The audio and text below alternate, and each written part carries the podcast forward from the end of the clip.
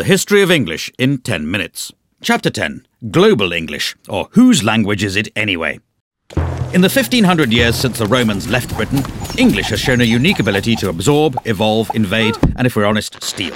After foreign settlers got it started, it grew into a fully fledged language all of its own, before leaving home and travelling the world, first via the high seas, then via the high speed broadband connection, pilfering words from over 350 languages and establishing itself as a global institution.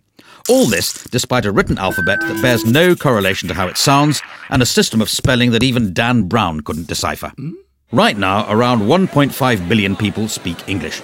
Of these, about a quarter are native speakers, a quarter speak it as their second language, and half are able to ask for directions to a swimming pool.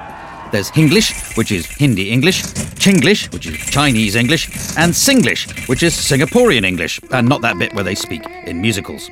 So, in conclusion, the language has got so little to do with England these days, it may well be time to stop calling it English. But if someone does think up a new name for it, it should probably be in Chinese.